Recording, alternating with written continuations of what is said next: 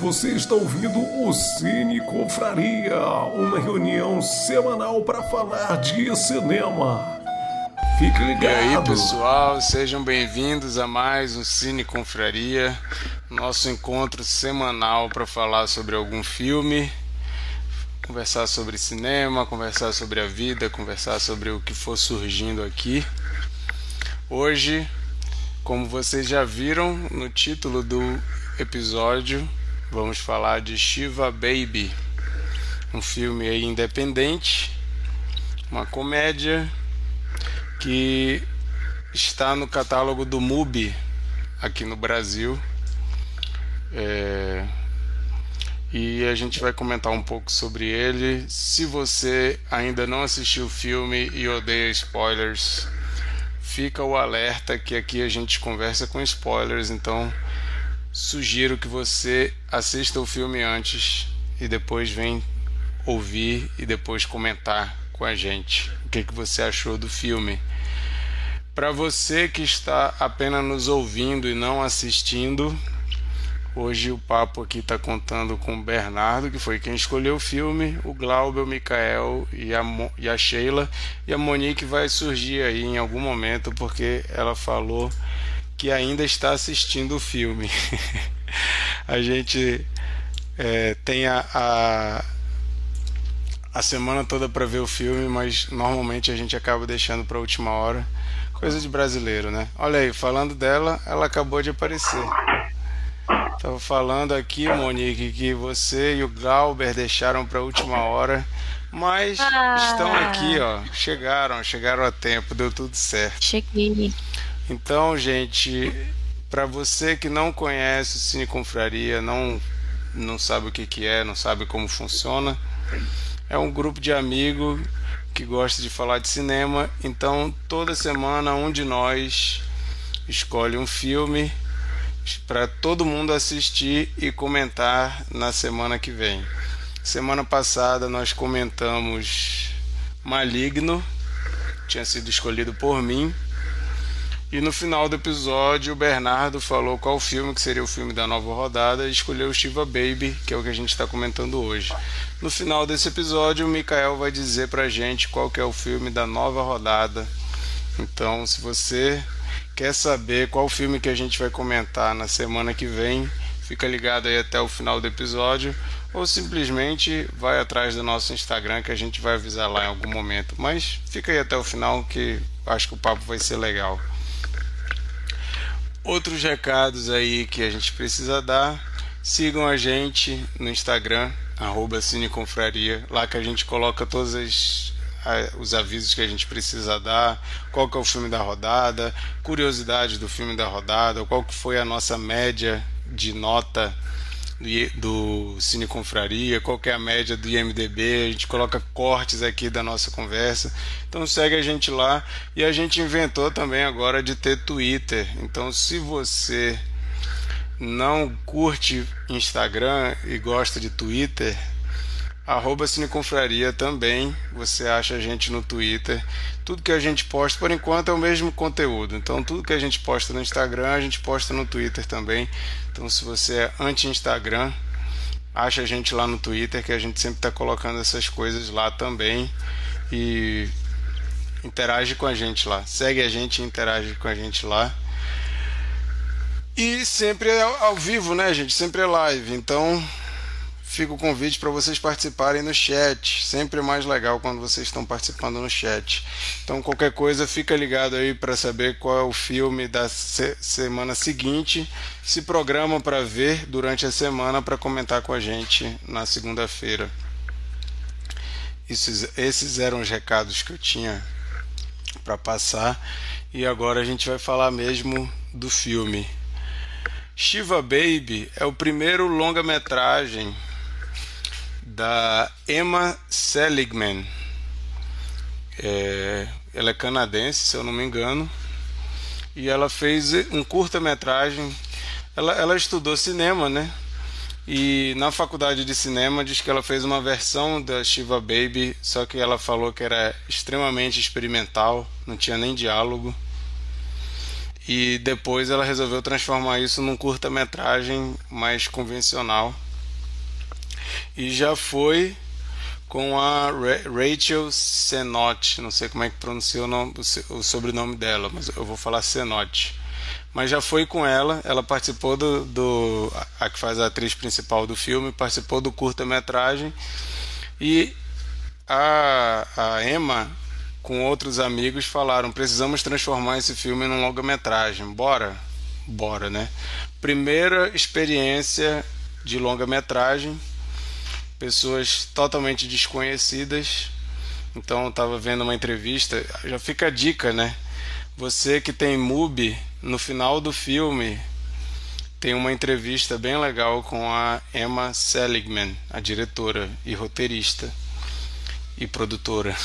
então, se você tem acesso aí ao, ao MUBI e parou de ver o filme logo começaram os créditos, volta lá e deixa passar os créditos que tem essa entrevista depois. Mas nessa entrevista ela fala que a parte mais difícil de fazer esse filme foi financiamento.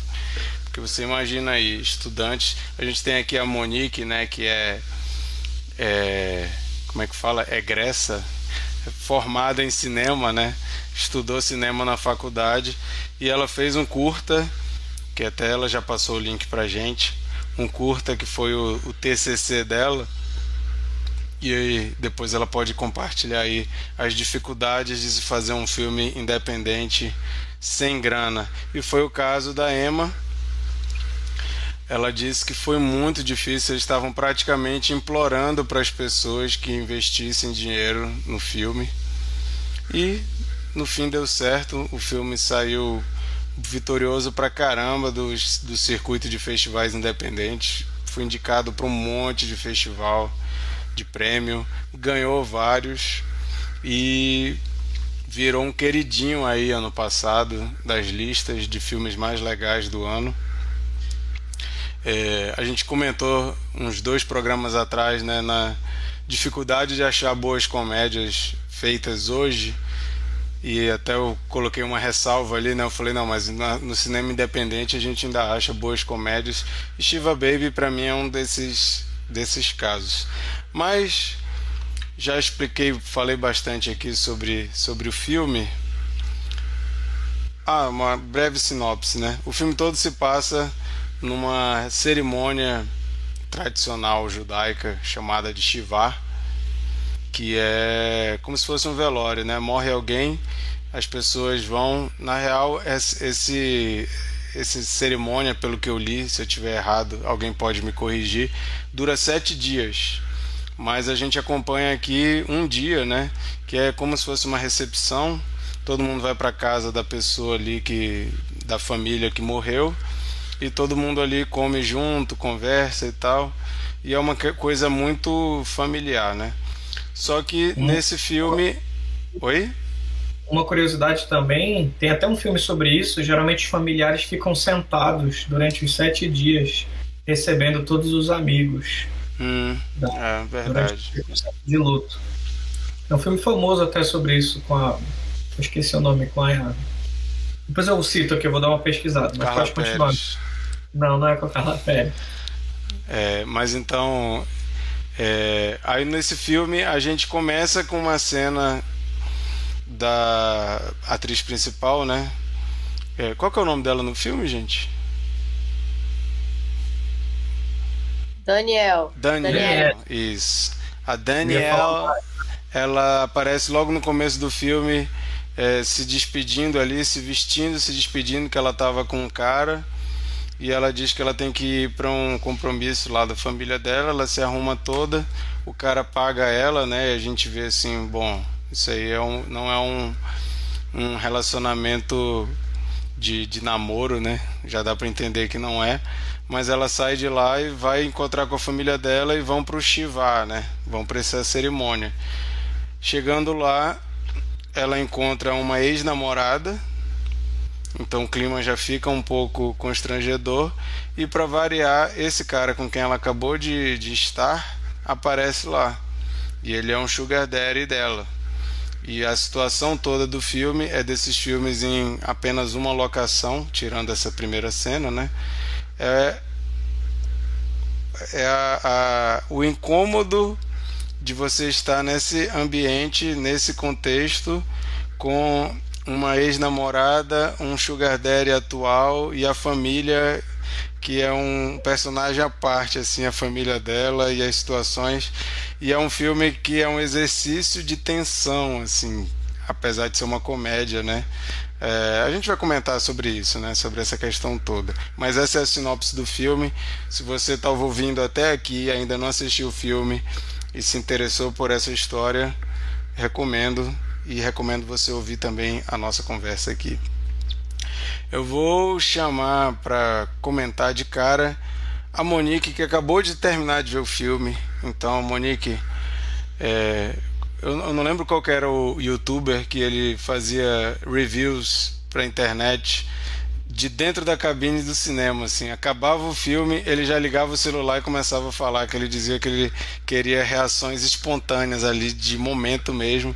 E a Monique vai fazer isso aqui agora.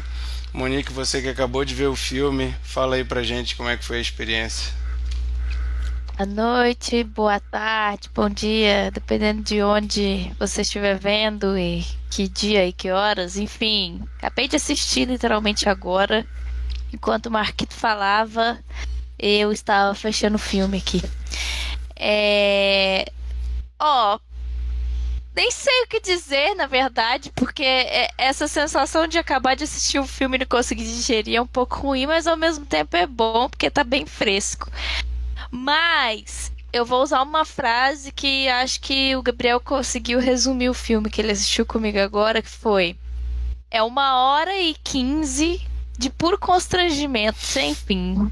Mas é um constrangimento legal, engraçado. Então é, é constrangedor e do constrangimento da, do filme, de todos os acontecimentos.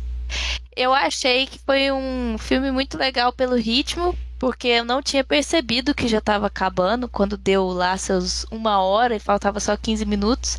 Inclusive eu fui olhar se já estava na hora da gente entrar aqui, porque eu não tinha terminado. E é engraçado, porque é um filme que tem a maioria se passa em uma locação só, né? Que é a casa onde acontece o Shivar.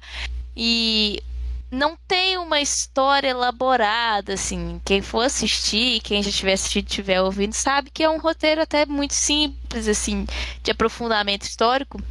Mas o ritmo do filme é muito difícil de conseguir fazer o que a diretora fez, que é você passar o tempo assim e conseguir captar a atenção de todo mundo, independentemente disso, né?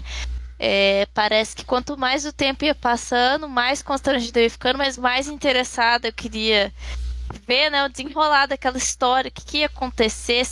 É, acho que o clímax, talvez para todos, não sei, é quando ela perde o celular e ela percebe que ela perdeu. Eu já tinha ficado assim, aflita, quando ela sai do banheiro e ela vai olhar na bolsa, ela já percebe que não tá lá, mas ela não percebe. Mas a gente vê que não tava, eu já fiquei assim, esse caralho desse celular vai voltar pra Hunter, pra, pra amaldiçoar ela, vai acontecer alguma desgraça com isso.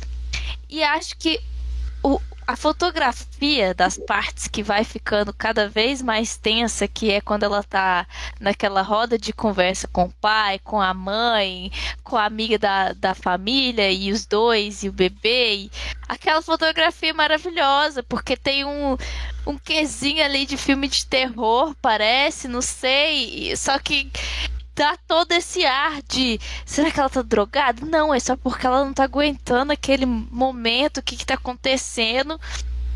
E quando o Marcos estava falando sobre o orçamento do filme, isso é uma coisa que tem que dar muito aplauso para esse filme mesmo, porque a gente vê que é um filme é, de baixo orçamento pelo, pelo filme em si, né? Pelo, por não ter atores famosos e tudo, mas a gente não consegue perceber que é de baixo orçamento pela qualidade do filme. Então, o resultado não, você não saberia que isso é um filme independente se a gente realmente não soubesse que as pessoas ali não são famosas, né? Eu acho que a única pessoa que está começando a ficar mais evidente na mídia como atriz é a principal que está em Boris, Boris, Boris, né?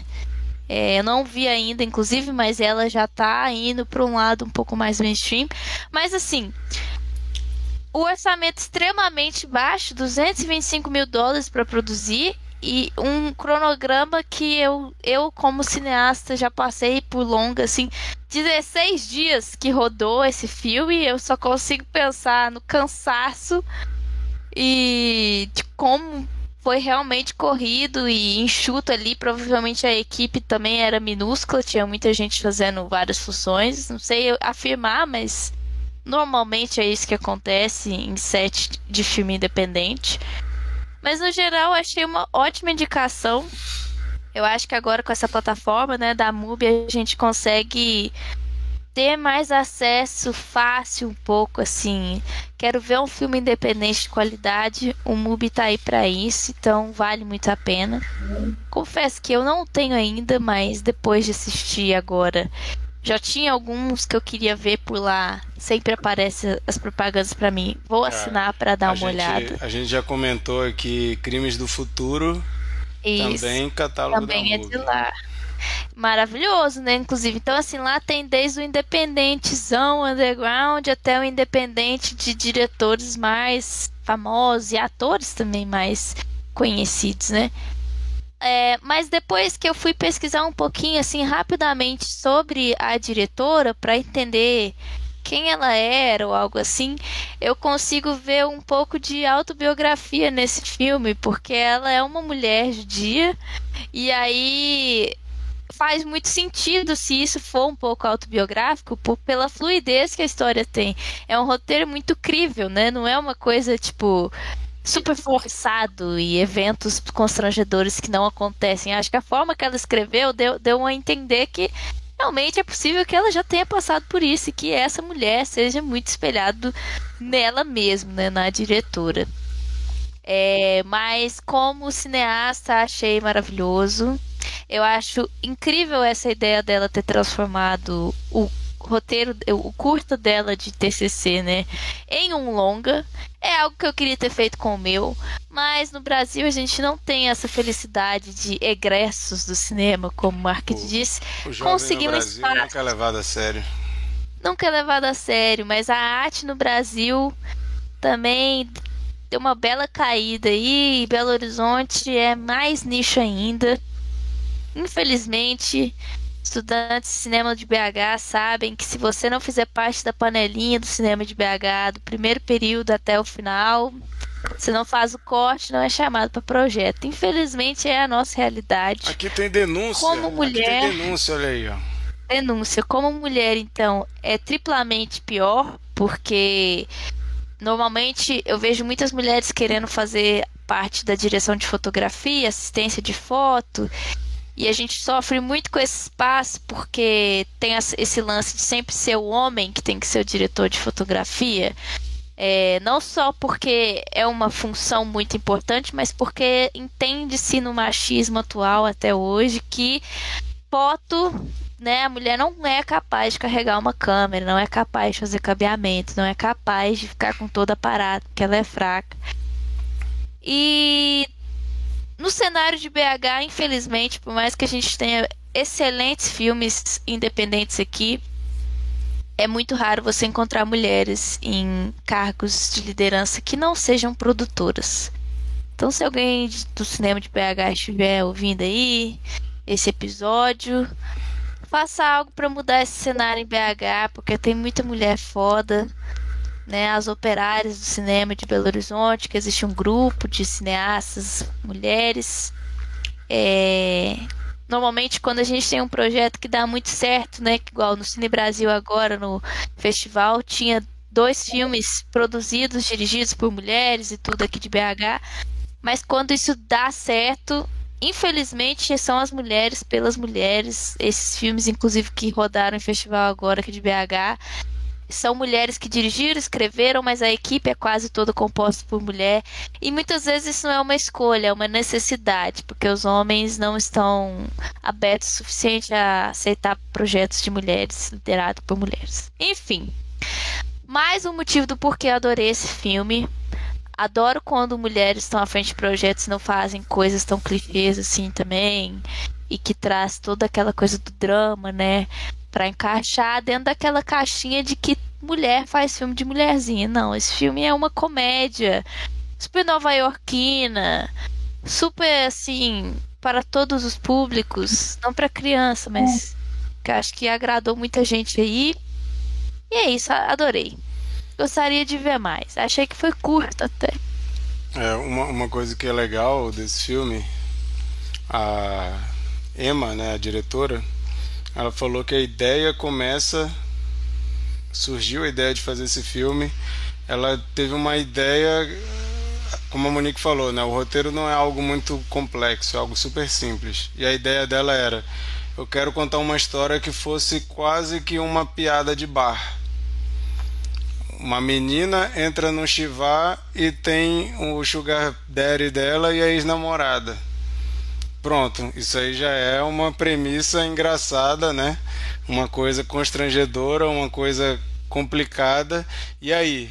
Aí a história vai contar essa coisa, né? Mas essa é a premissa do filme, é hiper simples e ela consegue segurar por muito tempo essa tensão é, a Monique estava falando que algumas cenas parecem que são cenas de filme de terror e provavelmente o Glauber deve falar um pouco disso, né? Mas a trilha sonora contribui muito para isso também, né?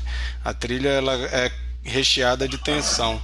Uma coisa é, a Monique estava falando aí, a gente colocou essa curiosidade no nosso Instagram e no Twitter que esse filme todos os cargos essenciais do filme eram compostos por mulheres. E a, sobre essa questão de parecer biográfico, ela realmente quis trazer coisas que eram muito familiares a ela. Ela tem esse convívio, né? cresceu no contexto é, dos judeus e ela disse que muitos dos diálogos ela vai pescando de coisas que ela já vivenciou na família dela.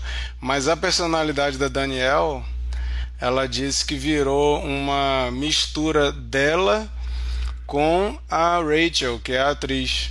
Ela fala que a Rachel ela virou um papel tão importante nesse filme que ela, ela se empenhou tanto em transformar o curta num longa e queria fazer parte disso que elas duas viraram melhores amigas. Ela disse que até hoje a Rachel é a melhor amiga dela.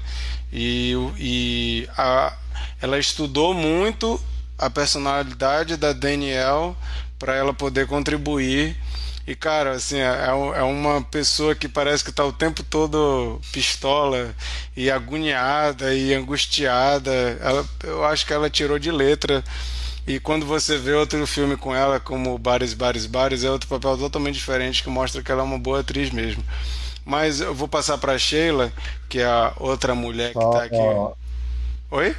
Só ia fazer um, só ia fazer um comentário a, a respeito disso. A gente vê essa, essa, essa diversidade no, no, no, na forma dela de atuar já nesse filme, né? A gente vê ela ali numa situação no começo que ela parece inclusive outra pessoa. Eu lembro que quando eu assisti esse filme a primeira vez, eu, eu, eu cortou lá pra cena que ela já vai encontrar a família dela. Eu, eu peraí, é a mesma menina, sabe? ela, ela, ela se transfigura, assim. É, isso é uma coisa que a diretora, escritora, ela fala que ela quis trazer muito nesse filme, que é a dinâmica do poder sexual dos gêneros, né? Ela é uma, uma mulher totalmente segura dessa sexualidade, né?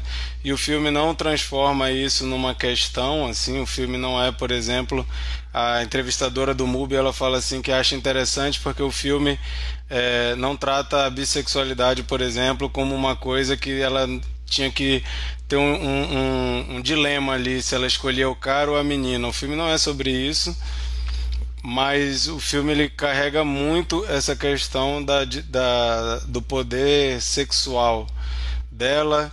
Aí de no início do filme parece que ela tem ali a, a o domínio, depois ela está num ambiente em que parece que ela se sente é, é, submissa a uma situação, aí daqui a pouco parece que ela retoma de novo ali a, a força e não, eu é que mando aqui. E é, é, esse jogo é muito engraçado quando você assiste. Eu, eu assisti a segunda vez para a gente poder comentar aqui. E é, é, muito interessante essa coisa da, da figura dela como às vezes dominante, às vezes dominada, às vezes submissa, às vezes mostrando força. E a gente vê isso em relação aos dois interesses dela, né? a ex-namorada e esse Sugar Daddy. Isso é, é, é, bastante interessante. E ela disse que era o que ela mais queria mostrar mesmo nesse filme, era justamente essa dinâmica. E vou chamar a Sheila aí para comentar um pouco. Fala aí, Sheila. Gente. Cara, tem, tem, tem um outro fator que contribui muito para essa angústia do filme, para esse estado totalmente perturbado da Daniel que além de estar tá ali com a ex, que está mal resolvido, está confrontada com esse sugar daddy que não fazia ideia de quem ela realmente era e que cai a máscara dela, né? Que ela vendia toda uma, uma situação, que ia fazer direito e tal, e na verdade ele vê qual é a história dela. Tem o ponto de da inadequação dela à comunidade judaica onde ela está inserida e a, ali ela está caracterizada com uma, uma a, pela visão dos mais velhos, né? Como assim, uma possível loser, né? Que não, não tem todos os. Não conseguiu todos os, os, os louros da Maia e tá ali, tá sem emprego, tá sem perspectiva, não sabe o que estudar. E ela tem essas pessoas mais velhas com essas perguntas inquisidoras tá namorando com alguém, o que que tá fazendo, ela tá anoréxica. E é muito engraçado porque eu não sei o contexto familiar de vocês, mas o meu é extremamente desagradável. E, cara, muitas vezes eu me senti nas reuniões da minha família, assim, a sensação é muito parecida com essa. Eu nunca passei por, assim, ter, além da situação desagradável desconfortável, de passar por algum elemento agravador, mas algumas vezes eu me sinto sufocada, eu preciso ir pegar uma comida e pegar um ar em algum lugar, escapar de alguém que vai me fazer uma pergunta. Então, esse composto, né, esse composto família uh, e comunidade conservadora dentro da, da dessa essa, o fato dela ser ovelha negra é muito interessante, mas acho que o, o que me chama uma coisa que me chama muita atenção e eu acho delicioso é a relação interessante que ela tem com a mãe. A mãe é, tá, tem muitos medos, né? Tá muito preocupada com ela, realmente. É, mas a mãe tem uma empatia e em alguns momentos ela demonstra uma cumplicidade. Ela acaba salvando ela em alguns momentos, ela acaba ela percebe algumas coisas, embora não conversem sobre isso, e ao modo dela, né, com um certo cinismo, um certo cansaço de mulher, de mulher madura, ela acolhe essa filha que acaba sendo um dos é um porto, né? Ela realmente se preocupa com a filha. Eu acho que essas dinâmicas, as, as trocas familiares, como o Marquito já falou, acho que um dos personagens do filme é realmente o núcleo familiar da Daniel. Então é muito interessante. Legal. É, Mikael, fala um pouco aí. Olá, pessoal. Beleza? É, acho que eu vou falar, repetir um pouco do que Sheila e Monique já falaram. Mas as duas coisas mais interessantes para mim, é, uma é isso que a, a Sheila falou, é, é um encontro muito invasivo, né? As pessoas se dão o direito de adentrar na vida pessoal dela, assim, é, em todas as coisas, assim, desde a religião dela, a, que, que é, é, assim, é o que já é esperado, né? Porque é, é um, um, uma, uma religião judaica, né? mas até mesmo na sexualidade dela, na, na e, e é, é, muito constrangedor os pais dela tentando conseguir emprego para ela, assim, é, cara, é, só faltava se enterrar e a gente junto, né? Porque é, ela tá, tá é, é, desconfortável, a pessoa que está recebendo a oferta lá também sendo praticamente obrigada a fazer uma proposta ali né, de emprego, também está desconfortável. Então, é, é, assim, é um, é, é, é, todos esses diálogos apostando nisso, né, da, no constrangimento, são muito bem feitos, assim, né?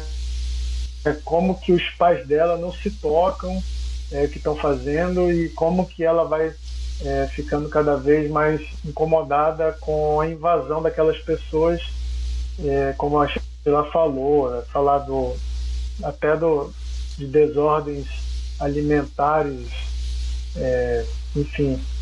Mas o outro aspecto que eu acho muito interessante desse filme já é no, mais no aspecto técnico é, de montagem e de edição de som.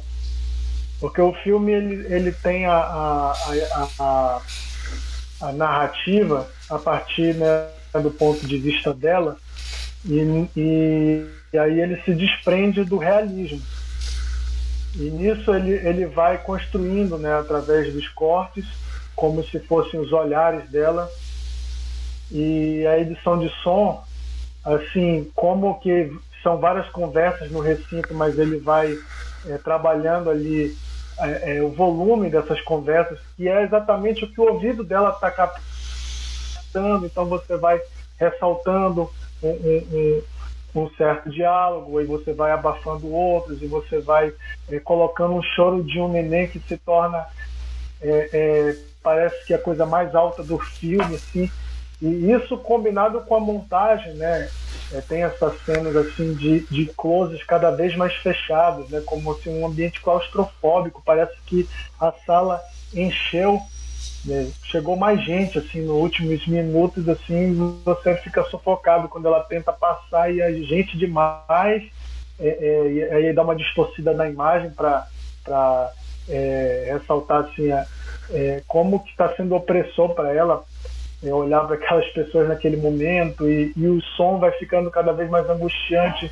É, é choro de neném, é, é, barulho de prato, é, é assim, é, tudo servindo para contar essa história, para demonstrar não só o que está acontecendo, mas o que está se passando dentro dela, né? A tensão interior. Então, é, achei muito legal, assim, esses aspectos, realmente a atriz domina tudo, assim, do, do início ao fim.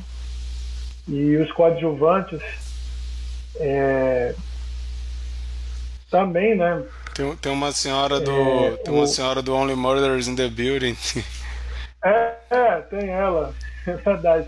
Aquele tem, pai eu, dela. Eu, eu, eu é uma comediante nova-iorquina muito boa, inclusive Brad, tem um programa da. Brad Melamed é, o, o pai dela, o pai dela também pai... participa de muitos filmes, assim, como coadjuvante. O pai dela é engraçado, ele é um E a mãe dela, eu passei acho que um minuto achando que era Tina Fey, depois eu percebi que não era, mas logo de início ah, é com a Tina Fey, não, não é.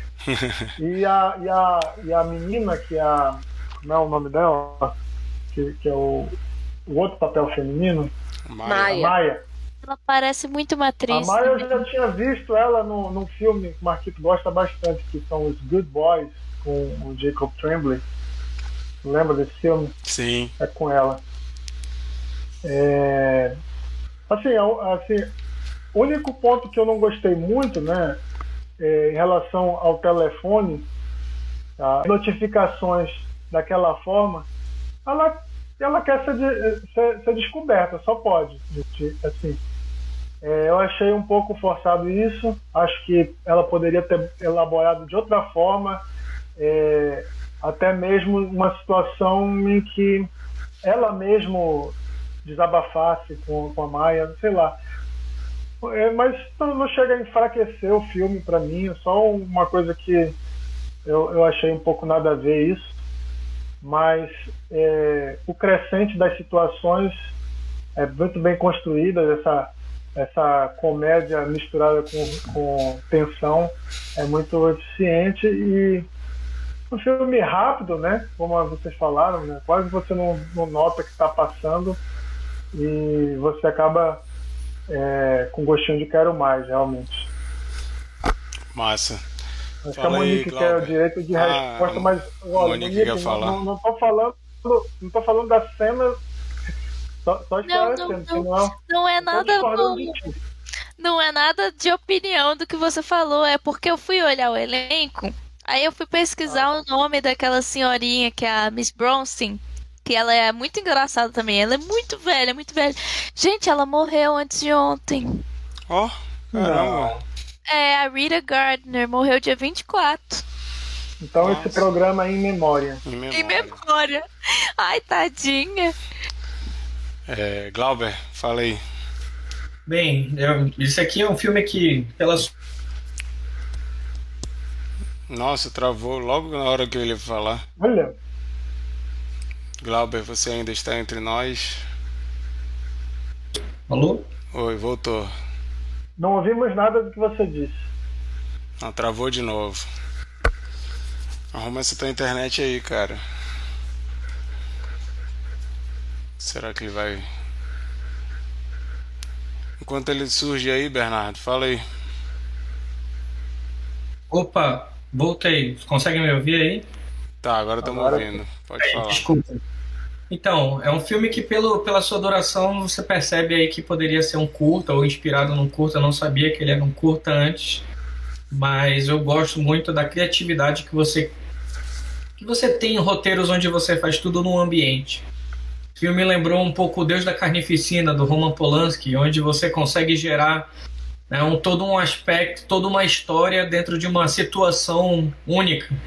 Esse filme é muito bom e acho que ele cria essa mesma uma dinâmica de tensão e ao mesmo tempo que traz esses aspectos, né? É um filme, na minha opinião, sobre intimidade, né?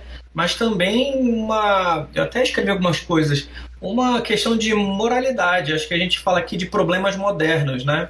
É, é, talvez se a personagem não se incomodasse com aquela situação toda, talvez a gente passasse batido, né? Entre, ah, ok, eu sou Sugar Baby, as pessoas estão aqui e ok, né? Me reconheceram, mas à medida que você vai descobrindo novas informações sobre ela e sobre as relações, você acaba entrando e surfando nesse contexto aí que é um pouco incômodo, né? Que é o filme se torna claustrofóbico, né? Sufocante e desconfortante. Você vê aí as trilhas de cordas o tempo todo acompanhando ela durante todo o trajeto, né? Ela tenta ali andar naquele labirinto de pessoas e tentando se esconder atrás de uma comida ou de qualquer outra coisa que apareça ali. Né? E você vê que é um filme de rostos e expressões.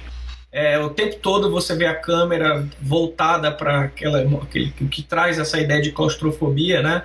Sempre olhando para os pais, sempre olhando para o rosto do Sugar Daddy, para ela e sempre em câmera um pouco mais fechada, mas mostrando sempre o ambiente ao redor, faz você ter essa sensação.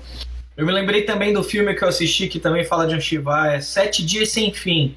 Esse filme é com Jason Bateman, a Tina Fey e a Jane Fonda. Ah, sim, eu, já- eu vi esse também. É um filme que traz essa dinâmica, mas essa é a família enlutada, uma família judia enlutada que acaba tendo que resolver os seus problemas, né? E coincidentemente um deles tem essa questão de acabou de terminar um relacionamento, mas que não quer admitir aquilo para a família naquele momento e cria aquele constrangimento. Acho que encontros de família sempre, quando você é mais jovem, né, acaba sendo um constrangimento, né? Aquelas perguntas, e a família? E aí já tem filho, já tem uma namorada, já casou? São problemas similares, compara com- mais antigos. Compara com o primo bem sucedido, né? Exatamente. Entende qual é o curso que ela faz, né?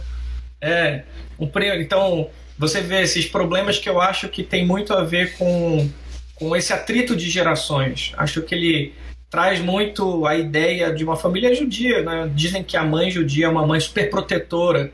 Então você sempre tem essa percepção de que a família está preocupada com o futuro dela. é, e aí numa família judia um pouco mais do que o normal. A família as famílias são muito unidas nesse sentido.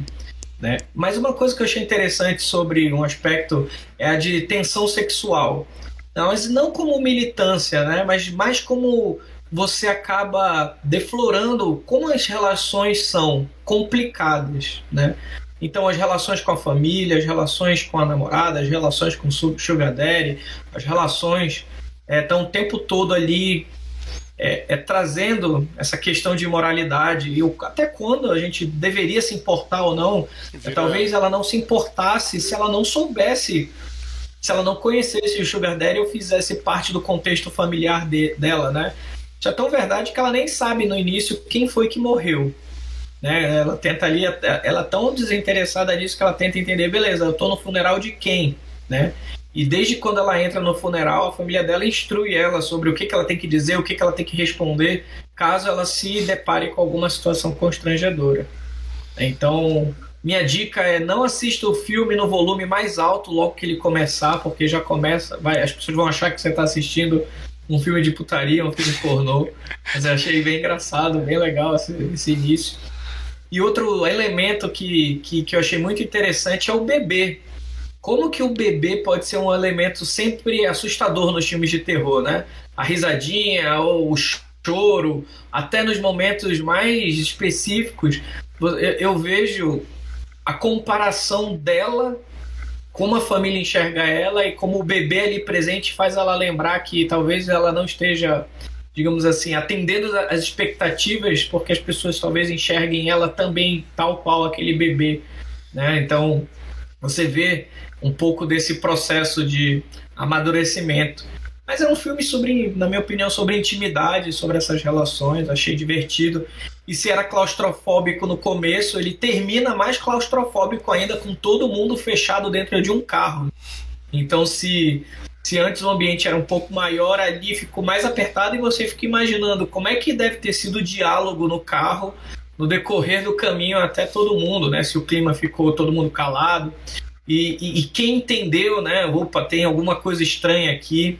Eu não julgo, eu acho que é, a, a, intimidade ela é uma coisa muito pessoal. Acho que talvez se a gente não se importasse tanto com a intimidade das pessoas, talvez essas situações todas não teriam sido tão incômodas, né? tão claustrofóbicas. Mas acho que o ser humano em si acaba é, refletindo. Então, ela acaba refletindo de forma, de uma forma moral sobre o que, que ela estava fazendo também. A cobrança, ela existe, mas ela também acaba se questionando. Cara, eu faço tudo isso, eu sou assim, né? Eu tenho vários tipos de relacionamento. Eu acho que a sexualidade em si nem, nem é tão um fator que, que incomoda. Poderia ser um homem com uma amante, poderia ser uma mulher com vários amantes, poderia ser de qualquer outra forma, mas acho que o, mais interessante é essa reflexão sobre o que é certo, o que é errado, é, sobre estar é, é, é fazendo algo que a família dela se descobrisse é, poderia ficar super constrangida, né? super, é, super digamos, com, com vergonha de fato sobre quem é a filha de verdade. Né? Então, sobre a, a, a, os segredos, porque convenhamos, aqui a gente só ficou vendo os segredos delas, mas eu imagino que cada um deles, todos eles deviam ter também suas situações que poderiam deixá-los desconfortáveis de alguma forma. Imagina você ver o mesmo filme, mas do ponto de vista da mãe, ou do ponto de vista do pai, ou sei lá, né? Então, ou, do, ou do Sugar Daddy, por exemplo, ou até mesmo da esposa. Acho que a gente vê muito focado isso, porque a gente sabe quais são os segredos dela, né? Eu achei um filme bem legal, bem, bem bacana. Uma, uma coisa que eu acho muito bem construído, e isso é uma coisa que a diretora e roteirista disse foi uma das coisas que mais demoraram. Ela reescreveu várias vezes o roteiro até achar o tom que ela queria dar para essa história, né? Você imagina, né? Eu acho que às vezes quando a gente não tem o costume de escrever roteiros, a gente pode pensar que ela já tinha essa ideia toda na cabeça e só passou para o papel, né?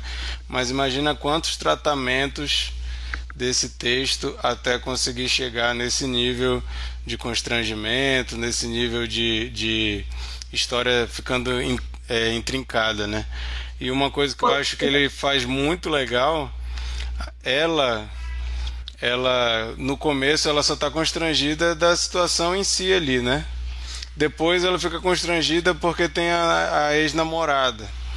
E não é só uma questão de um namoro que talvez tenha acabado de forma, sei lá, não ideal. Porque também existe a, a competição, né? É uma mulher que está se, se dando bem, que é bem sucedida, e ela ainda não, não se encontrou, e ela fica mentindo, né? Ela começa a mentir, dizer que ela que ela tá fazendo isso, está fazendo aquilo, e a menina começa a pegar ela na mentira, né? Não, mas como assim, tal? Aí ela vai e começa a reconhecer que ela está mentindo. Aí depois, quando aparece o Sugar Daddy, cria mais uma camada de tensão, né? Que ela fica, meu Deus, aí fica se olhando e tal, não sei o quê. Aí mais uma camada de tensão, né? Aí mais uma camada de tensão ainda que chega a esposa e filho. Ela, o que? Ele é casado? Ela não sabia que ele era e casado. É né? E ela é babá, né? Ela diz que ela é babá. Então... É, é outra mentira, né? Aí vai ficando cada vez mais camadas de, de, de, tensão e é muito engraçado porque ela começa a querer competir com a mulher, né? Aquele diálogo dela com a ex-namorada, com a Maia, que ela fica falando, ah, mulher é linda. E, não, ela não é tão bonita assim, né? Começa uma competição.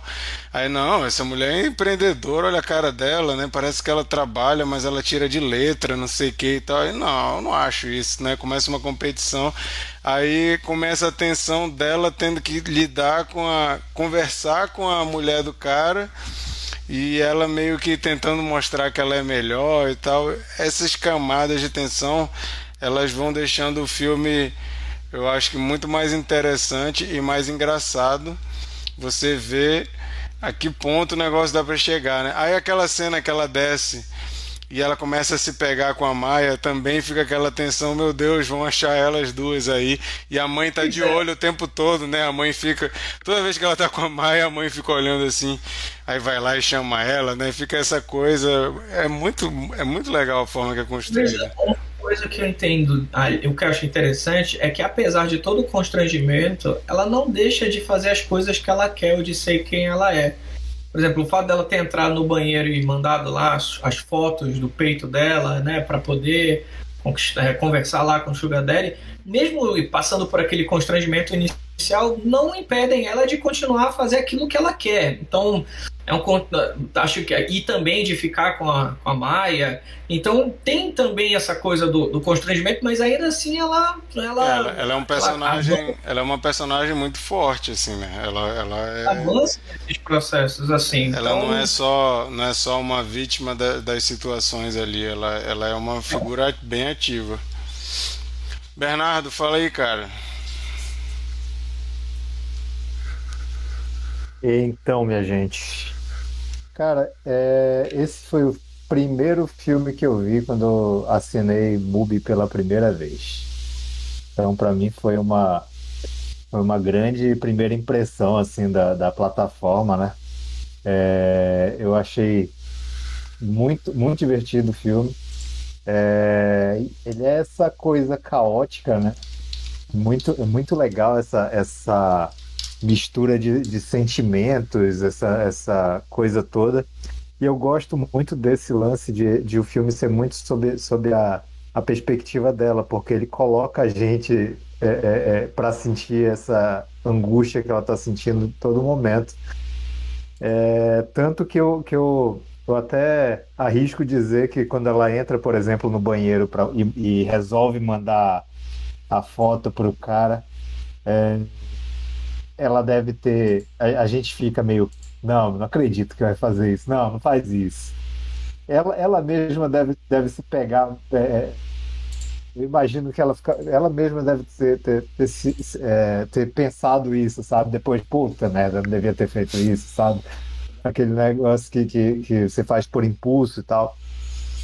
É, e, e, enfim, essa, essa, esse filme que a gente vê pela perspectiva dela também vai dar mais força, né, para essa todo esse clima de tensão, de, de até de filme de terror assim que, que, que a gente vê. Cara, no mais, eu, eu acho uma, uma, uma personagem sensacional. Como eu comentei ainda agora, eu acho que a atriz é competentíssima.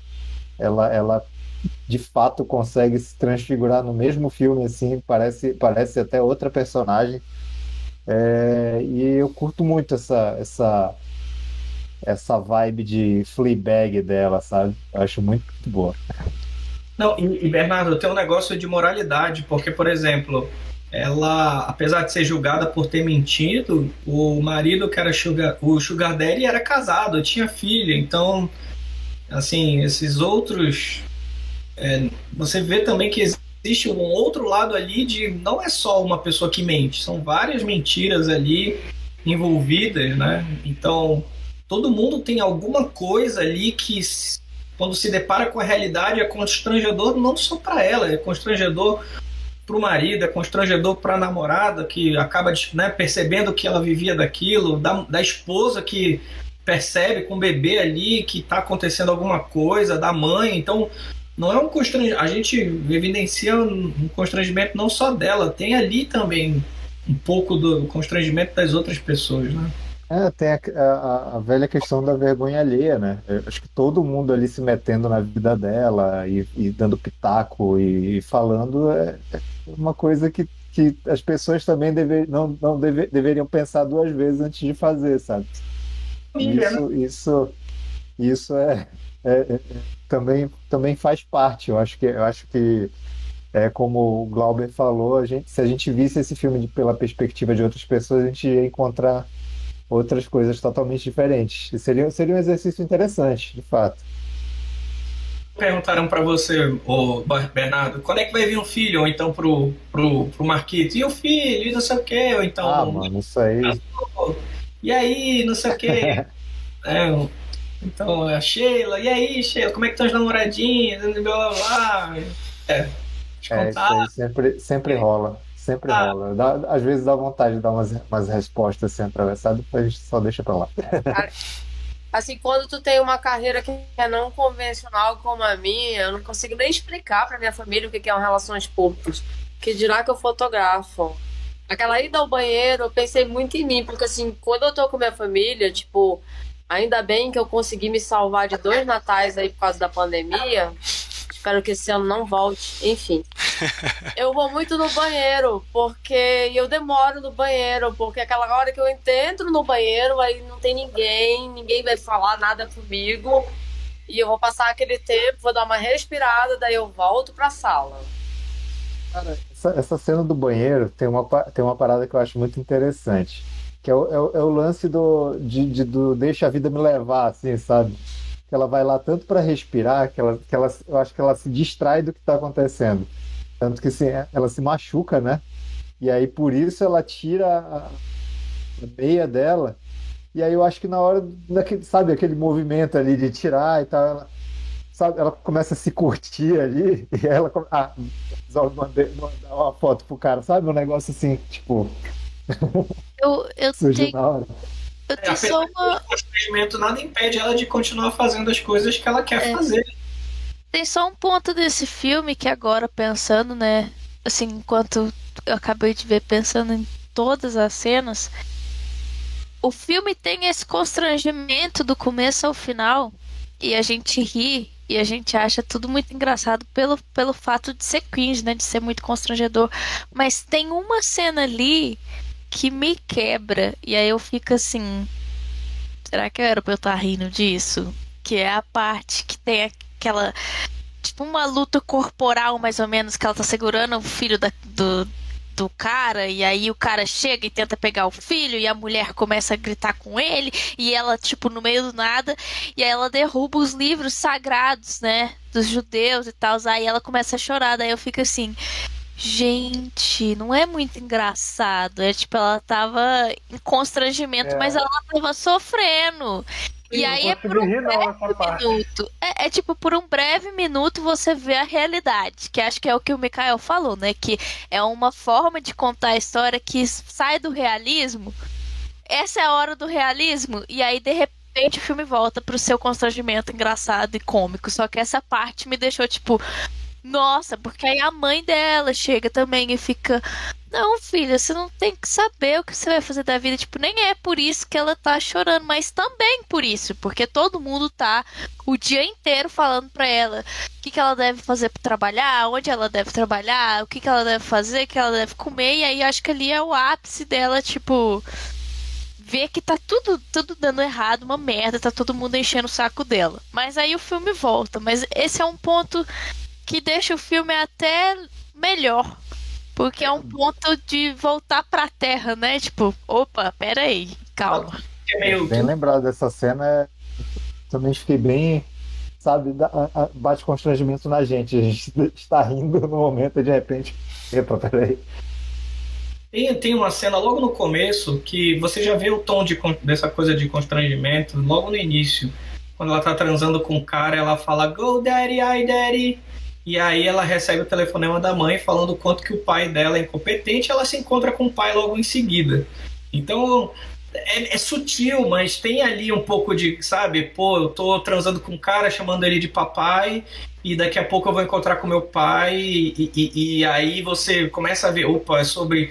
Ali logo naquele momento eu já, já fiquei refletindo sobre isso, né? O quanto que a sexualidade em si, o quanto que você pode essas pequenas mensagens, essas pequenas coisas, esses pontos sutis que de novo traz esses problemas da modernidade. Eu vejo que mais é, quando você é jovem, você está disposto a experimentar várias coisas e você não só quando é jovem, mas o, o quanto que você é, é importante você saber lidar com, com, com esses momentos constrangedores também, né? Talvez eu fico imaginando assim, talvez não fosse tão constrangedor se ela se ela fosse mais eu fico imaginando assim, se as pessoas são seguras de si, se se ela não se incomodasse com aquela situação e, e admitisse que aquilo é ela mesma, talvez ela, ela pudesse é, superar todo aquele momento rapidamente. Mas a moralidade está sempre ali o tempo todo desafiando ali o-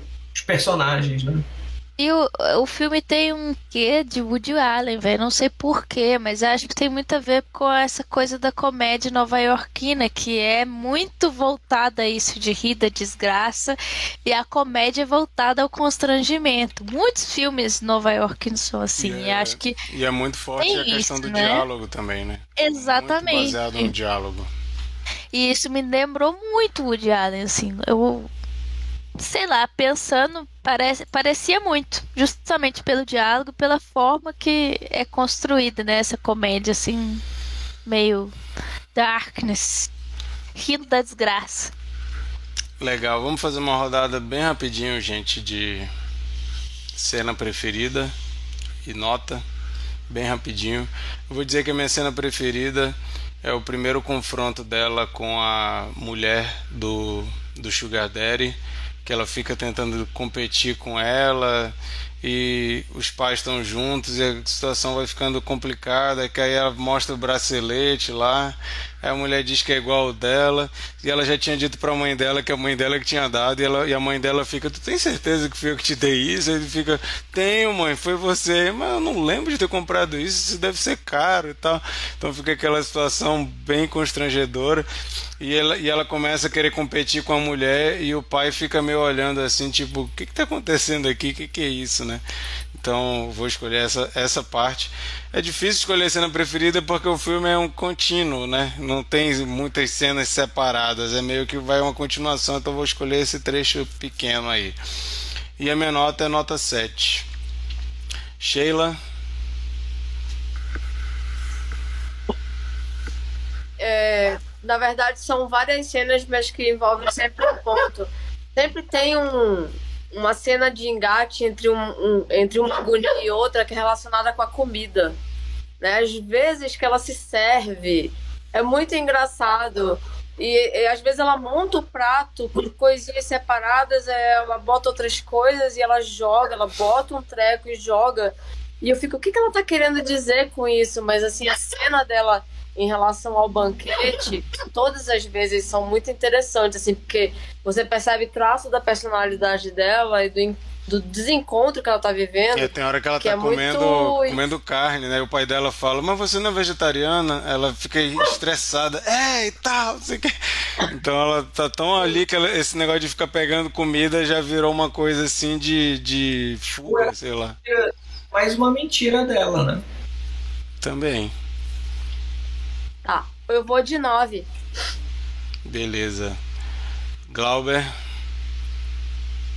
a, minha- a cena mais interessante que eu achei foi logo quando ela se dá conta que o aquela, aquele primeiro diálogo que ela tem com o Sugar Daddy no, no funeral. Acho que aquele encontro ali, ele tentando entender ela, ela tentando entender ele, o que, que ele estava fazendo ali, descobrindo que ele trabalhou pro pai dela e que a mãe queria arranjar um emprego ali aquele primeiro momento ali daquele diálogo ali eu achei, achei interessante assim. É, como que quatro personagens ali poderiam ficar ali meio meio tentando entender o que está acontecendo um achando aí a mãe entende que ela tá afim dele aí o pai não tá nem aí tá só querendo arranjar um emprego que não entende o que é administração de gênero então sabe quer só que a filha consiga pagar suas próprias contas e o e, e ele descobrindo as mentiras dela e ela também descobrindo as mentiras dele. Então, acho que ali já, já fica um ponto bem, bem interessante. Minha nota é 7 também. Monique. Ah, eu vou ficar com a cena que eu acabei de mencionar um tempinho atrás aí, que é a cena, acho que mais caótica, uma das mais caóticas, né? Que é a, a principal segurando, a Daniele segurando o neném, e aí a mulher tá brigando com o marido, e ele tá tentando pegar o neném, enfim, momento ali tenso e que é um pouco mais sério, né, no filme, assim, não é muito engraçado. É, e minha nota é 8. Achei um ótimo filme. Muito bom. Mikael. Bem, a minha nota é 7. E a minha cena preferida. Eu vou ficar com a cena do final. é, do, do lado de fora da casa. Gente, vocês ouviram esse, esse Espírito de Deus aí que surgiu no meio? O que, que foi isso, gente? Ok? Como é que vocês escutaram isso? Foi eu entrei no meu Twitter oficial. O Mikael falando aí do nada. Se o Espírito de Deus. Eu, Que isso, gente?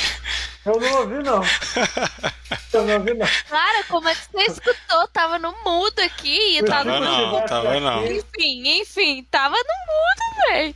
Vai, estivesse continua. aqui, ele ia, ele ia registrar que foi a terceira manifestação sobrenatural do nosso programa. É, a minha cena é a cena do final, é, é, do lado de fora da casa, com o furgão, porque você é, é- é levado a, a- a suspirar junto com ela, ponto, acabou. Ela só tem que levar essa- essas coisas para a velhinha e pronto, acabou. Ela tá livre. E nada, ela chega lá, o pai dela oferece carona para não só para Maia e a mãe, mas também para o casal. E como o Glauber até falou, o que eles conversaram a gente nunca vai saber. Porque eles ficaram tudo amontoado dentro do furgão, no silêncio constrangedor. A esposa dele não fez nem questão de disfarçar que não queria que desse carona. Tava todo mundo ali, assim, ali o constrangimento foi geral, assim. E é, e é- mundo- e é bonito que a, a Maia pega na mão da Daniel e assim demonstra que a Maia realmente se importava com ela, né? Eu achei bonito esse detalhe quando dão um zoom nas mãos ali e a Maia é, meio que dando o ombro para Daniel descansar, né? Depois desse, desse rolê Exatamente. altamente estressante. Glauber, Eu imagino, eu imagino que, que o silêncio foi quebrado pelo bebê. E ele deve, deve ter se esgoelado muito. Viagem toda. Porque o ambiente. eu falei Glauber, mas o Glauber já foi, é o Bernardo. Eu. É, então, eu gosto de todas as cenas é, é, que são meio que incidentais, assim, sabe? Que ela tá querendo fugir de alguma situação e aí ela se mete em alguma coisa. Tipo, ah, uma criança vomitou, ela se mete para limpar. Ou alguém tá passando, ela, ela quer fugir de uma situação e aí alguém tá passando com a bandeja, ela pega a bandeja para continuar assim, sabe? Eu acho, eu acho legal a, a, a forma que ela tenta fugir das situações. Então eu fico com essas, com essas cenas, na verdade. Como o Marquito falou, é difícil de, de escolher uma cena só, porque o filme é, é muito contínuo, assim, né? É, minha nota é 9. Eu sou, eu sou beat de, de filmes independentes. Eu acho que esse daí é um, é um dos. É, é, é como é, ele tem todas as características de, de filmes que eu gosto muito. É, então é nove. Cara, é, a gente vai para dicas da semana, mas eu, eu, tenho quase certeza que eu dei dica esse filme como dica ano passado. Eu não sei, eu dei nessa dica. Então, eu dei. A dica, além Vocês das nossas deram. dicas. Ah, beleza. Além das dicas que a gente vai dar aqui agora, a dica geral é prestem atenção nas nossas dicas que a gente dá boas dicas, viu? Não é não é porque foi a é gente que falou legal. não.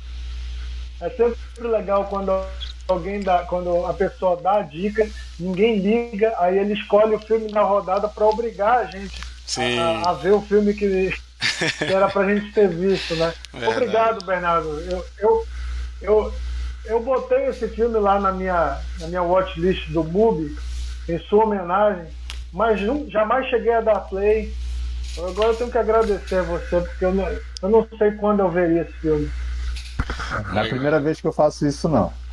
Já fez várias vezes. Quase todas as, as escolhas do Bernardo aqui na curadoria é algum filme que ele já deu a dica e ele quer que a gente fale sobre o filme. É... Então, gente, esses foram nossos comentários sobre Shiva Baby. Depois você que assistiu também, comenta lá com a gente, ou no Instagram, ou comentando o vídeo no YouTube, ou no nosso Twitter. Acha a gente lá e fala pra gente o que você achou. A gente gosta de ouvir a opinião de vocês também. E fica aí, né? Ficar de olho nessa diretora, o que, que ela vai fazer depois com um primeiro filme tão icônico assim. A responsabilidade para a sequência aí deve vir grande. Vamos então para uma rodada de dica da semana, é o momento que a gente tenta trazer aqui alguma coisa para sugerir para vocês, coisas que a gente assistiu, ouviu, jogou, leu. É... A gente traz aqui série, filme, qualquer coisa que a gente quer que vocês confiram também. Eu vou começar, e já que a gente estava falando da Rachel Senot, né? Senot, não sei como é que fala o nome dela, eu vou falar de Bares, Bares, Bares no Brasil ficou morte, morte, morte. Não sei porque não botaram corpos, corpos, corpos, porque podia ser, né? Mas bares, bares, bares virou morto, morto, morto, morte, morte, morte. Parece amazonense falando, né? Que diz que a gente repete a coisa, né? É legal, legal, legal, né? A gente repete assim três vezes e esse é morte, morte, morte. E é assim, tava muito na, na espera desse filme. A24 vocês já me ouviram encher o saco de vocês falando de A24 aqui várias vezes. A24 esse ano tinha duas apostas de terror, que era o X e Bares Bares Bares. Ambos estava sendo propagado, né, como a, A24 fazendo filmes slasher. Eu adoro esse subgênero do terror que é o slasher. X é maravilhoso, já foi dica aqui também. E agora Bares, Bares, Bares, que é com ela, com a atriz principal desse filme. Conta a história de uma festa numa casa de campo que vai ter um furacão passando ali naquele fim de semana e os amigos se reúnem para fazer uma festa lá, se, é, se guardando ali do furacão que vai passar pela cidade. E aí é muita bebida, drogas, pegação e tudo. Aí uma noite lá eles resolvem brincar de, uma, de um jogo, sabe, esses jogos Cidade Dorme, Detetive, Lobisomem. Aí eles vão jogar um chamado Bares, Bares, Bares, que apaga a luz. A pessoa que ficou com o cartãozinho de assassino tem que encostar na costa da, da, de alguém que ela vai matar. Quando alguém morre, acende a luz vê quem morreu e as pessoas têm que dizer quem ali era o assassino, né? Aí eles começam a brincar disso até que parece realmente uma pessoa morta no meio deles. E cara, é muito divertido. É um filme assim feito com muito cinismo, então tem muita crítica a essa geração é, educada pelo Twitter. É muito engraçado. É, muita muita situação constrangedora também. E Não sei se chamaria de um slasher ou parece mais a dinâmica de um whodunit, porque morreu alguém ali e eles ficam tentando descobrir quem foi que matou. Tem várias teorias surgindo. E assim, é divertido pra caramba, gostei muito. Vai estrear aqui no Brasil dia 6. Então, eu não, não aguentei de ansiedade assistir logo, mas é um filme que eu acho que vale a pena ver no cinema, viu, gente? Dia 6, Morte, Morte, Morte da 24 com a atriz de Shiva Baby. Vale muito a pena, fica aí minha dica. Sheila. Eu vou fazer o contrário do Bernardo. Eu fiquei tentada que a minha dica fosse o meu filme da indicação da semana que vem, mas não vai ser Bernardo. É, eu resolvi assistir algo fora fora da minha do meu costume não, não exatamente o gênero, mas no, numa outra cultura. É, eu tô assistindo um reality chamado Terrace House. É um reality japonês, tá no Netflix, mas é um reality japonês. São seis jovens que não se conhecem e que passam a viver numa casa. Eles não estão confinados, a vida deles segue normal, só que eles passam a morar nessa casa sem se conhecer. E é sobre as dinâmicas que acontecem com esses jovens e o diferencial é que tem uma equipe de apresentadores. Eles comentam ao longo do episódio as, as situações, eles debatem e tudo mais. É bem interessante porque é você, é você observar relações humanas que todos nós passamos, só que com características culturais muito distintas, assim. Tipo, existe muita muita contenção, as emoções são, são diferentes. É, não é que elas sejam menores, mas elas são muito muito comedidas. Então eles são realmente existe uma diferença cultural muito grande e é interessante observar as dinâmicas, assim, pessoas que eles acham chatas ou achar que alguém foi invasivo ou arrogante, eu eu não perceber e que para eles conta de uma forma diferente. Então, assim, como estudo cultural é bem legal. E divertido também, Terrace House. Massa. Onde que tá? Netflix. Beleza. Glauber. Eu tô sem, sem muitas dicas hoje, mas minha dica vai ser um filme que ainda vai estrear por, por uma questão de. Como é que é o nome? É, sentimento de infância. Dia 30 esse mês deve estrear Abracadabra 2. Eu reassisti o primeiro filme que tem no Disney Plus, mas eles têm uma versão comentada, é, onde você assiste todas as escolhas dos diretores, o motivo pelo qual né, eles fizeram o projeto. Então, a versão comentada traz várias coisas interessantes enquanto você assiste o filme original. Então, é, trazem curiosidades, a construção do personagem, por exemplo, das, irmã, das irmãs Sanderson. A Beth Midler foi quem criou a caracterização da personagem dela, com as inspirações do cabelo da Rainha Elizabeth, da, da antiga, né? Aqueles dentes tinham os dentes. Ela é uma bruxa meio dentuça. A escolha foi porque ela queria que aquela bruxa fosse tivesse ao mesmo tempo um ar maluco, mas é, tivessem dentes de uma pessoa carnívora, é como ela fala, né? Que pudesse ser assustador. Então a, a, as irmãs também, a que parece um, um, cachorro é porque ela fareja crianças, e a outra, por ser inocente, é filha do doido da cidade. Então, muito interessante as curiosidades e as escolhas que eles tiveram para compor esse clássico do cinema é, de não sei se pode ser considerado de terror, acho que é mais fantasia, mas que tem algumas piadas um pouco pesadas assim, né? Eles falam até das cenas cortadas e tudo mais. É um, um, uma preparação bem legal para o filme que vai estrear no dia 30, então fica a dica aí, a versão comentada de Abracadabra que tem no Disney Plus. Legal. Fala, Sheila. Cara, faltou a dica mais importante da semana, essa aqui, ó. Por favor. Sim. Domingo. Domingo, domingo, por favor. Domingo é dia de tirar Bolsonaro no primeiro turno. Dica Pelo amor importante. de Deus. Dica importante. Vote direitinho. Vai, Monique. Pô, a Sheila já adiantou uma parte da minha dica.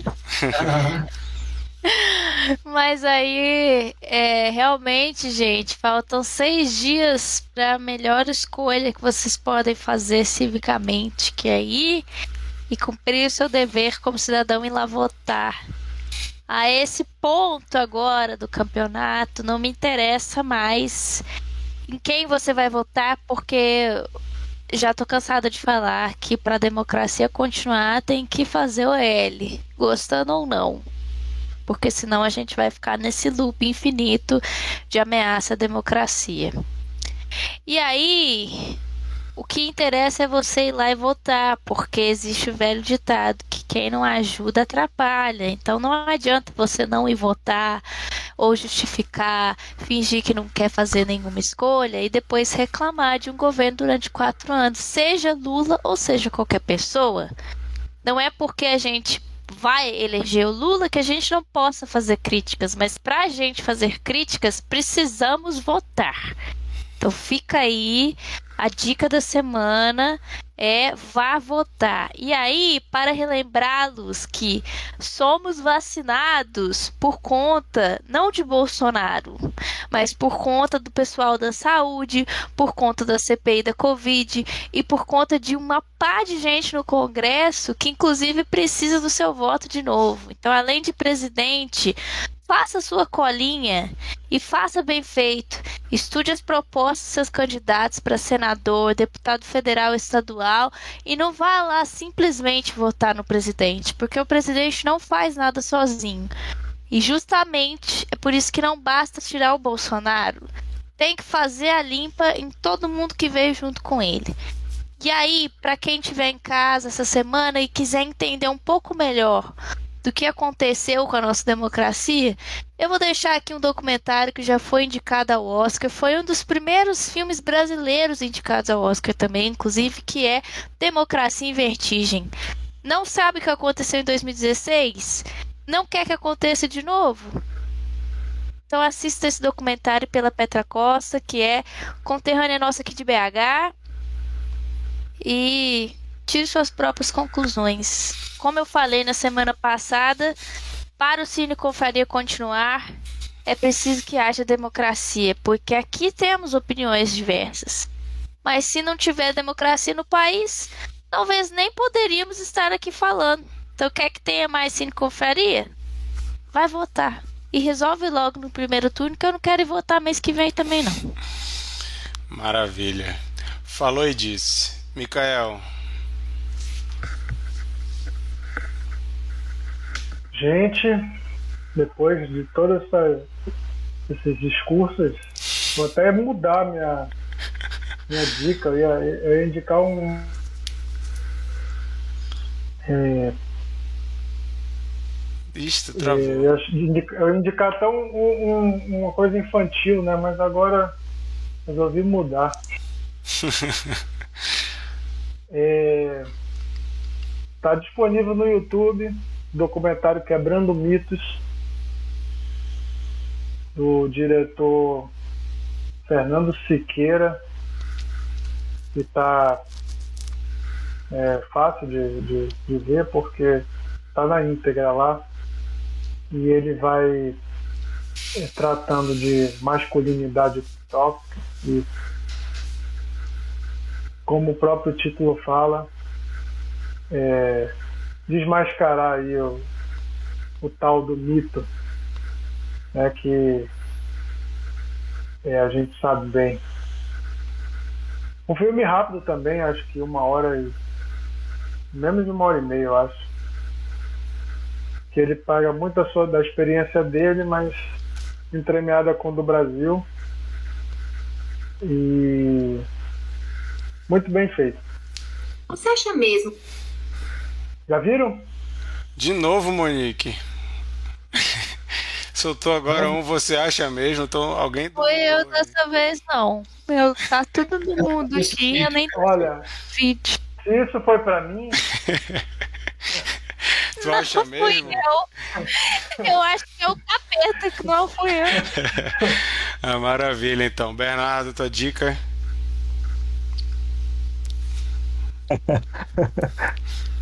Eu fiquei curioso, o que foi isso? Eu não sei, não Então. falou não. Minha dica é, vai ser é, uma, uma, uma série nova no Netflix, documentário so- sobre Jeffrey Dahmer. Comecei a assistir semana Mas passada. é documentário? Essa nova aí? Ô, documentário não, foi mal, não Ah, é tá. documentário. É uma, é uma série, eu não sei se é minissérie. Oi? Docu-série. Não, Ok. mas, mas não é documentário. Não, não é documentário, não. Eu, eu, eu que- eu que me enganei com a palavra. É uma série mesmo. É, é, é a, a, a série protagonizada pelo Ivan Peters, que faz o papel do, do, do Dahmer pela segunda vez, né? Porque ele já, já interpretou Dahmer alguns anos atrás. a Dahmer na adolescência, no, no Meu Amigo Dahmer. O meu amigo Dahmer é série- inspirado no quadrinho, né? Isso, inspirada no quadrinho. E, cara, tá, tá sensacional. Está tenso demais. Acho que fica aí o aviso para quem é mais sensível, porque é, é bem tenso. Mas é muito curioso ver é, como que esse, é, esse serial killer tão conhecido foi formado, foi, foi construído, né? Porque é, uma série de, de, de, de erros, desde de, de é, coisas que os pais deveriam ter feito ou não deveriam ter feito e fizeram. É, e como a sociedade lida, tem, tem, tem muito racismo também relacionado, porque é, ele, ele teve muitas vítimas que, que eram pessoas negras e, e houve muita gente que, que denunciava e ele não era preso simplesmente porque ele era menino branco e tal. É, enfim, é bem interessante acompanhar para ver essa, essa história, mas fica aí o aviso que é tenso, pesado. Inclusive, Bernardo, eu eu li até uma matéria que dizia que a família de uma das vítimas reclamou, né? Dizem que é um, um- é, reviver um pouco dessa disso que aconteceu é aterrorizante. Isso, eu vi, eu vi isso. Eu até, por curiosidade, vi as- a, a- filmagem do, do, do- da, da situação real mesmo e, e é, é- é impressionante como fizeram muito parecido, assim. Só queria fazer uma errata que no meu amigo Dam Dahmer, o filme é o Ross Lynch, não é o Evan Peters. Não é? Eu jurava que era ele. Se parecem, mas não é ele. Então Legal. foi mal, gente. Era muito parecido. Ele é o, ele é o queridinho do American Eu Horror. Story, né? Ele fez um milhão de, de temporadas. Ah, é. Ele já fez um psicopata no primeiro, na primeira temporada de American Horror Story. Mas não era um psicopata de verdade, era baseado em Columbine. Mas meu amigo Dahmer é o Ross Lynch, que está em O Mundo Sombrio de Sabrina, namoradinho dela. Maravilha, gente. Essas foram nossas dicas. Depois você pode comentar. A gente coloca isso tudo lá no Instagram e no Twitter. Então vocês podem comentar se vocês acham que é uma boa dica ou uma péssima dica. Ou se vocês tiverem mais curiosidade para saber mais detalhes, escreve lá que a gente responde. E agora a gente vai saber qual o filme da nova rodada. Mikael, curador da semana, qual filme tu escolheu e por que que a gente vai comentar esse filme na semana que vem. Bom, eu vou escolher um filme que vai estrear quarta-feira agora. Então, quem quiser ver amanhã não vai poder, mas a partir de quarta já vai ser possível.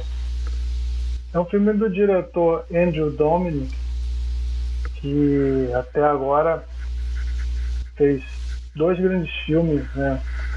principalmente o primeiro, o assassinato de Jesse James pelo covarde Robert Ford, e depois ele fez O Homem da Máfia com o Brad Pitt e o James Gandolfini. É, e esse filme que Blonde ele passou muito tempo preparando, então é, tem uma certa é, antecipação aí.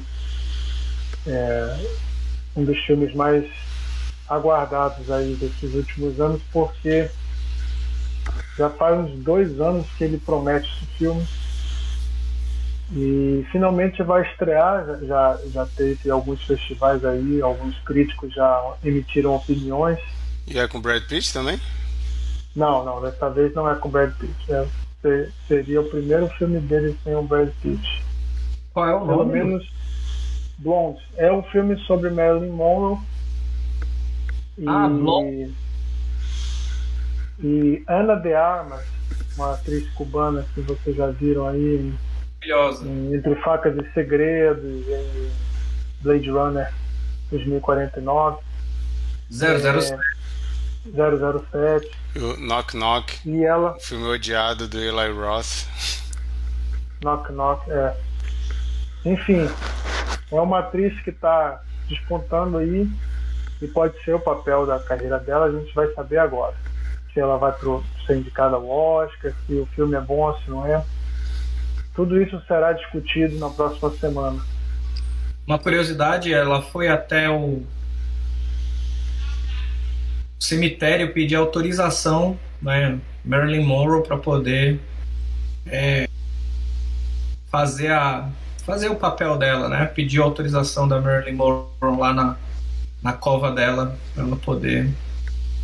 Sim, Ela- ela falou que por um tempo se sentiu acompanhada pela própria Marilyn Monroe em espírito. Ela foi lá no cemitério pedir autorização e a gente tem que acreditar que ela recebeu a resposta que estava autorizado, né? Senão ela. E Ai, não. ai. O que, que Não, foi? isso daí. Isso aí eu já não sei. Pode ser uma bela. Uma bela forma dela ela, ela, ela- ela- campanha pro Oscar. legal. Bom, gente, então estamos gravando esse episódio no dia 26 de setembro. Próximo episódio daqui uma semana será no dia 3 de outubro. Então, 3 de outubro às 21 horas, horário de Brasília, você pode vir comentar com a gente Blonde e vir comentar também com a gente o pós pós festa da democracia. Vamos comentar aqui como foi. Espero que com boas notícias. Estaremos aqui juntos na segunda-feira, dia 3 de outubro, comentando Blonde, que estreia nos cinemas nessa, nessa quarta-feira. Não, não, não. No cinema não. É onde? Netflix. Ah, vai Netflix? direto, vai direto pro Netflix? Ah, então vou ver com certeza. Ah, então beleza. Pensei que a gente ia ter que ir pro cinema. Quarta-feira, então, estreia na Netflix. Eu acho Blonde. que inclusive deve ser bem difícil ver no cinema, né? Por conta de ser Netflix. Se você quiser ver no cinema esse filme, você vai baixar e levar lá o arquivo e pedir pro cara, ô, bota esse filme aqui que eu quero ver. Ou então leva o computador e assiste dentro do cinema. É verdade.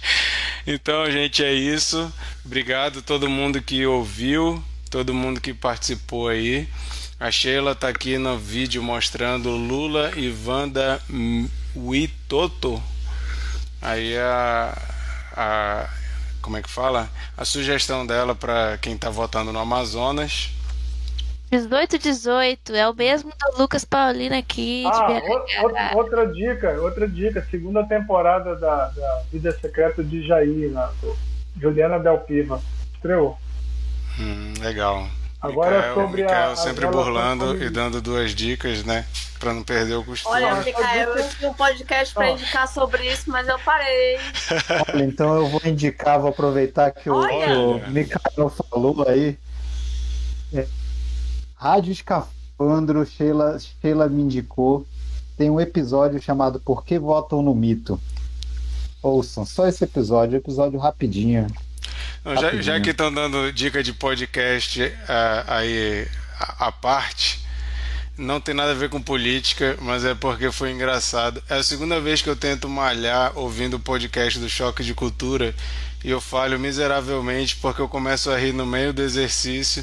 Hoje quase eu sofri um acidente que eu estava levantando supino e eu dei uma gargalhada, o negócio foi caindo assim. Eu tive que parar de ouvir o podcast que eu pensei, não dá certo. Toda vez eu começo a rir. Fora que eu fico andando igual um imbecil pela, facu... pela academia rindo assim, andando e rindo e tal. Então, Choque de cultura. É, ambiente de música é o nome do podcast. É muito engraçado, mas não assistam fazendo academia. É isso, gente. Aguardamos vocês semana que vem, dia 3 de outubro, às 21 horas, horário de Brasília, aqui no nosso YouTube, para comentarmos Blonde. É... é isso. Tchau, gente. Tchau, tchau. Valeu, Tchau. galera. É 13 neles.